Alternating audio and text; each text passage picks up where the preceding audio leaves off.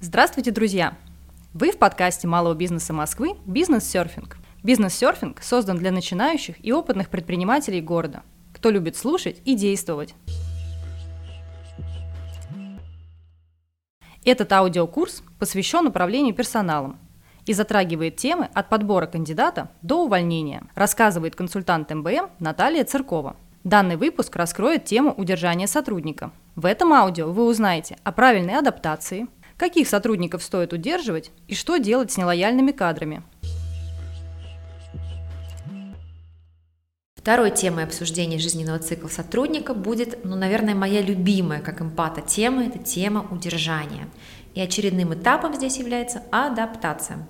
Я бы сказала, что это первая ступень по удержанию персонала. И именно на этом этапе у сотрудника как раз проходит та самая эйфория и начинается тихий ужас – Сотрудник может испытывать стресс из-за новой среды на работе или необходимости быстро ориентироваться в новой команде. Работодателю же нужно, чтобы сотрудник скорее вышел на нужную производительность. Ну так помогите ему и себе в этой ситуации, предоставьте сотруднику поддержку и ресурсы, чтобы он мог лучше адаптироваться и выйти на ту самую производительность, которую вы от него ожидаете. Итак, почему адаптация является одним из инструментов удержания? Тут все просто. Вспомните себя в первые дни, часы, недели на новом месте работы. Наверняка у каждого второго из вас возникло желание убежать. И не потому, что вы такой плохой сотрудник, и не те задачи, о которых вам говорили, или дали гиперзадачу непосильную для вас, а потому что толком вам не объяснили, кто вы, куда вам идти, к кому обратиться, где вообще ноутбук взять. Тут я снова вспоминаю про эмоции. Все мы разные, абсолютно разные психотипы. И будь сотрудник хоть тысячу раз профи в своем деле, он может не пересилить свой страх, например, задавать лишние вопросы не по делу, просто уйти. Потому что к нему вовремя не вышел сотрудник управления персоналом на разговор, а, не вышел руководитель на связь или вышел через пару дней или через несколько недель с заданием и с вопросом, а что ты уже успел сделать. Сотрудник только успел ознакомиться с какой-то экспертной документацией, которую ему прислали на почитай, без какой-либо задачи, и все. Поэтому вот этот ввод в должность, знакомство с командой, со структурой компании, со стратегией, они дают свое зерно, они дают сотруднику возможность скорее адаптироваться. Но то, что я сейчас перечислила, это только первые-первые шажки. Почему-то работодатели считают непомерной роскошью нормальный, адекватный ввод в должность, не видя в этом своей заинтересованности.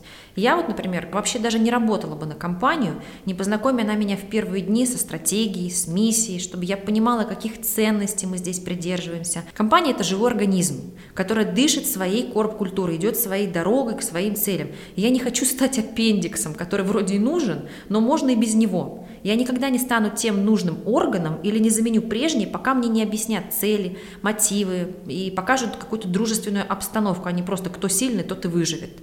Это не означает, что во время адаптации нужно гладить сотрудника по голове. Это очередное заблуждение, бросание из крайности в крайность. Люблю или ненавижу. Руководителя, нужно помнить, что адаптация нужна и важна для более быстрого и эффективного ввода в должность, для скорейшего выхода сотрудника на стопроцентную производительность, которую вы от него ожидаете. Также в процессе адаптации руководитель, наставник, начальник отдела, помимо помощи и направлений действий сотрудника, может параллельно оценивать эффективность его действий, уровень квалификации, соответствует ли он выбранной поставленной задаче, потенциал. В общем, уважаемые руководители, поверьте, с правильно выстроенной системой адаптации вы только выигрываете. Не забывайте еще, пожалуйста, уделять внимание обратной связи. Регулярные разговоры с сотрудниками помогают понять, как они себя чувствуют на каждом этапе и что нужно сделать, чтобы поддержать их продуктивность и удовлетворенность работы, а также направлять их эффективность в нужное для вас русло. Перед этим я рассказывала, как важно выстраивать правильный путь по поиску и общению с кандидатом, но путь на этом не заканчивается. Вот вы нашли кандидата, вы его согласовали и готовы его принять. Теперь необходимо нанять и ввести его в компанию. И вот здесь начинается процесс адаптации. То есть необходимо продолжить двигаться по выстроенному вектору корп-культуры в части взаимодействия с кандидатом, будущим вашим сотрудником. И здесь кто во что гораст. Вы можете вести в обязанность это сотруднику, занимающемуся наймом, или же отдельно выделенному сотруднику по работе с персоналом, который занимается адаптацией, и он есть в штате. Но кто бы то ни был, процесс должен быть отлажен до минуты в прямом смысле этого слова. Поясню. Вы направляете пока еще кандидату предложение о работе. где зафиксированы оговоренные условия работы, должность, отдел, Далее вы направляете, ну, можно назвать его письмом новичка. К примеру, где прописываете, куда и в какое время подойти сотруднику для оформления. Это, кстати, сэкономит время и позволит упорядочить график и вашего же отдела кадров. В этом письме может быть еще указано время и место, когда и где ему выдадут технику, кто к нему подключится для помощи в оформлении всех необходимых доступов. Или же в небольших организациях можно представить некого наставника, который проведет его по всем кабинетам, поможет с доступами. Также вы можете подготовить некий чек-лист на испытательный испытательный срок, где будут прописаны даты и время встречи с сотрудником отдела персонала, руководителем, задания на первые три месяца, возможные даты тестирований, ссылка на папку, где лежит вся экспертная документация на почитать, все необходимые контакты. В общем, вся возможная информация а, которая несет в себе некий экспертный или организационный характер. Таким образом, вы всячески помогаете сотруднику и напоминая, что экономите свое личное время на разъяснение этой информации. Представьте себе, если у вас идет поток найма, и вам приходится это делать несколько раз в день. Ну, гораздо проще это как-то распределить по графику, создать некие такие листы в помощь, которые в то же время сэкономят ваше собственное время. Далее, говоря об удержании персонала, логично будет поговорить и о мотивации, но эту тему я разовью отдельно. Сейчас я бы хотела поговорить в общем об удержании персонала в компании. Начнем с теории. Что такое удержание персонала? Это комплекс мер, который направлен на поддержание интересов ваших текущих сотрудников, на повышение или на удержание на нужном уровне их вовлеченности в рабочий процесс на всех этапах жизненного цикла сотрудника. Все очень просто. Чем людям комфортнее работать в вашей компании, тем меньше им хочется уходить.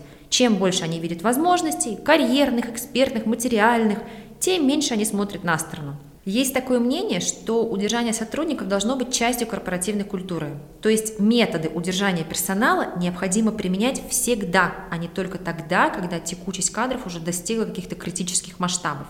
И мое мнение, это очень верный подход. Корп-культура как стрела, она проходит сквозь все процессы в компании, ее заметно везде, начиная с найма. Понятно, что громогласный работодатель говорит о том, что каждый сотрудник нам дорог. И в этом есть доля истины, потому что замена даже малоэффективного, но выполняющего свои задачи сотрудника тоже стоит денег. Есть сотрудники, кого действительно нужно удерживать и думать об этом на опережение. Это ключевые сотрудники. Есть такое деление, которое уже укоренилось в головах у руководителей и у сотрудников службы управления персоналом. Считается, что все сотрудники в любой организации делятся в следующих пропорциях. 20% это ключевые сотрудники, это наши лучшие кадры, они двигают наш бизнес вперед, их очень сложно заменить, они самые эффективные, креативные, их нужно всегда стараться удерживать, сохранять, э, в первую очередь э, направлять все какие-то свои усилия по удержанию именно этих сотрудников, э, и их уход может сказаться на прибыли вашей компании. 70% это золотая середина, такие некие исполнители – опора производства. Вот этих сотрудников вполне можно заменить, но все-таки доучить, повысить их квалификацию, оставить в компании гораздо выгоднее, нежели искать новых сотрудников. И 10% в балласт. Самые незамотивированные слабые сотрудники. Таких работников следует постепенно заменять, не дожидаясь, пока они решат уйти сами. С каждым из видов сотрудников все равно стоит работать на удержание и пытаться те последние 10% перевести в золотую середину. То есть, возможно, этим 10% не хватило мотивации, или они ее не видят, или занимаются не своим делом, а много раз вам говорили, где они смогли бы действительно принести пользу в другом каком-то направлении вашей компании. Уволить можно всегда. Постарайтесь сперва поработать с персоналом. Не зря же вы его взяли, он же как-то прошел несколько фильтров отбора, возможно, даже ваш фильтр. И вопрос еще в оценке его эффективности. Была ли проведена оценка и была ли эффективна та самая оценка эффективности? Как я понимаю, фильтр неизбежен, но лично я не верю, что эти 10%, ну, действительно таковая цифра. Я уверена, что этот процент гораздо ниже, и со мной согласятся многие сотрудники отдела персонала. Возможно, просто кто-то где-то ленится проработать данную категорию сотрудников. Другой вопрос – нелояльные сотрудники. Их уход скорее принесет пользу вашей компании. Таких сотрудников тоже можно разделить на две категории. Есть компетентные нелояльные, это которые давно работают в компании. Они могут даже несколько ухудшить какие-то процессы, саботировать работу, они могут не воспринимать новые задачи, подавлять как-то новичков. А есть и некомпетентные, и нелояльные. Это вообще неизбежный кадровый баланс в компании. С данными сотрудниками можно не бояться прощаться. Но опять же, прощаться экологично. Об этом я расскажу чуть позже, потому что это крайний этап жизненного цикла сотрудника, и он не менее важен для вас, а, чем для сотрудника. Важно постоянно мониторить статистику уходов. Одно дело, если случается периодически, например, после нескольких лет работы сотрудники ходят в другую сферу деятельности или по семейным обстоятельствам. Тут речь идет о личном решении. Но если происходит это все с завидной регулярностью, например, сотрудники работают не более полугода, ищите проблему в системе. Но вернемся к ключевым сотрудникам. Если сотрудник пришел к вам с новостью о том, что он получил более привлекательное предложение, это означает, что у вас еще есть шанс, возможность заставить его передумать. Нужно определить его мотивы, почему он склонен принять другое предложение и принять сразу же какие-то контрмеры.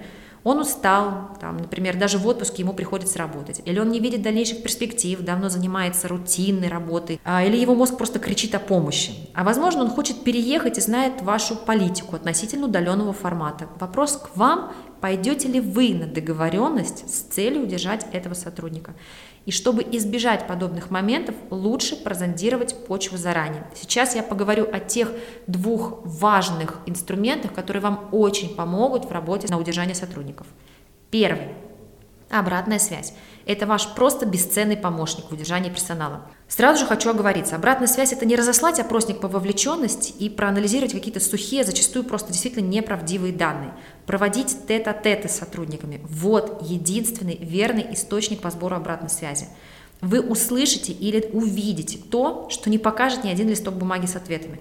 Там вы сможете поговорить лично с сотрудником не только о процессах, но и о жизни. Сотрудник может поделиться какими-то перспективными планами на переезд, он мечтает об этом давно, рано или поздно он это осуществит, и вы заранее понимаете, что вам нужно подготовить какие-то меры, либо а, проработать с ним вопрос удаленного формата работы, либо обучать нужным компетенциям, которые есть у него, другого сотрудника, для того, чтобы вовремя произвести замену. В общем, увидите, что тет-а-теты, они очень помогают в процессе на удержание персонала. Следующий инструмент – это работа с показателями. Обязательно делайте регулярные срезы показателей. Если в вашей компании есть тот самый коэффициент полезной эффективности, и вы проводите его, предположим, раз в год, лучше сделать это чаще. Вот поверьте, раз в три месяца или полгода и смотрите, как меняются показатели эффективности. Вы увидите, получается ли достигать цели сотруднику, а, его показатели ниже становятся или выше. И как только вы видите какой-то разбег, сразу принимайте какие-то меры, работайте с проблемой, потому что здесь страдает эффективность сотрудника. Ему сложно достичь цели компании. Почему? Разбирайтесь с причиной. Он становится в конечном итоге неэффективным. Как итог, неизбежно будет в любом случае поиск нового сотрудника, потому что либо вы его уволите за низкие показатели, либо он уйдет сам. Итог один – ваши затраты на поиск нового сотрудника. Говоря об удержании, нельзя не затронуть тему специфики бизнеса. И тут нужно понимать, что в зависимости от сферы деятельности – Процессы на удержание могут не приносить ожидаемого результата просто по причине специфики бизнеса, а не потому, что вы что-то сделали не так. К примеру, сфера обслуживания. Но не будет молодой студент, подрабатывающий себе на поездку к морю или на подарок девушке, работать в вашей кофейне официантом или бариста до пенсии и ожидать здесь какой-то регулярной мотивации в виде, предположим, карьерного роста. Держатель бизнеса должен быть готов, что целевой портрет вашего кандидата на данную позицию – это молодой человек или девушка – и они здесь временно, до первой сессии или на учебный год. Здесь ни один инструмент по удержанию не поможет изменить систему. Но вы можете задержать этого сотрудника у себя на максимально долгий срок, который данный сотрудник определил для себя. Например, я год работаю официантом. Он может год работать, переходя с места на место, а может год эффективно проработать у вас. Таким образом, вы обезопасите себя от того, что будете искать в очередной раз нового сотрудника.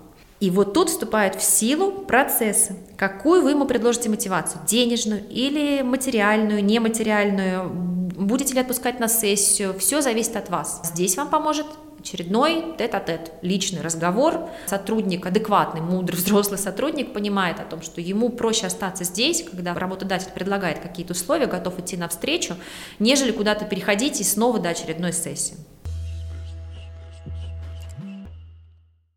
Итак, немного подытожим тему адаптации. Начинать адаптацию необходимо до приема на работу. Предложение о работе, то самое письмо новичку, чек-лист в помощь со всеми задачами, необходимыми контактами. Компания может предоставить информацию о самой компании, о ее культуре, о структуре. Такой подход помогает сократить время, необходимое на адаптацию сотрудника и позволяет ему начать работу более продуктивно и быстрее. Далее, не забываем про регулярную поддержку руководителя и сотрудника службы по управлению персоналом абсолютно на всей стадии адаптации. Обсуждайте с сотрудником его цели, что ему нужно сделать, чтобы их достичь. Давайте развернутую обратную связь, чтобы он понимал, как скорректировать свою работу. Рассказывайте о карьерных возможностях и различных плюшках, там, соцпакеты, ДМС, какой-то процент оплаты на спорт и прочее, прочее, прочее. Удерживайте и вовлекайте сотрудника. Для успешной адаптации и удержания персонала необходимо создать положительную корпоративную культуру, обеспечить комфортные условия работы, инвестировать в профессиональное обучение и развитие сотрудников. Установите четкие цели, ожидания, чтобы сотруднику были понятны мотивы, цели, на которые он работает. Обеспечить ему поддержку. И не забываем, что все это возможно абсолютно в любой компании, будь у вас три человека или три тысячи человек. Все в ваших руках. Дерзайте.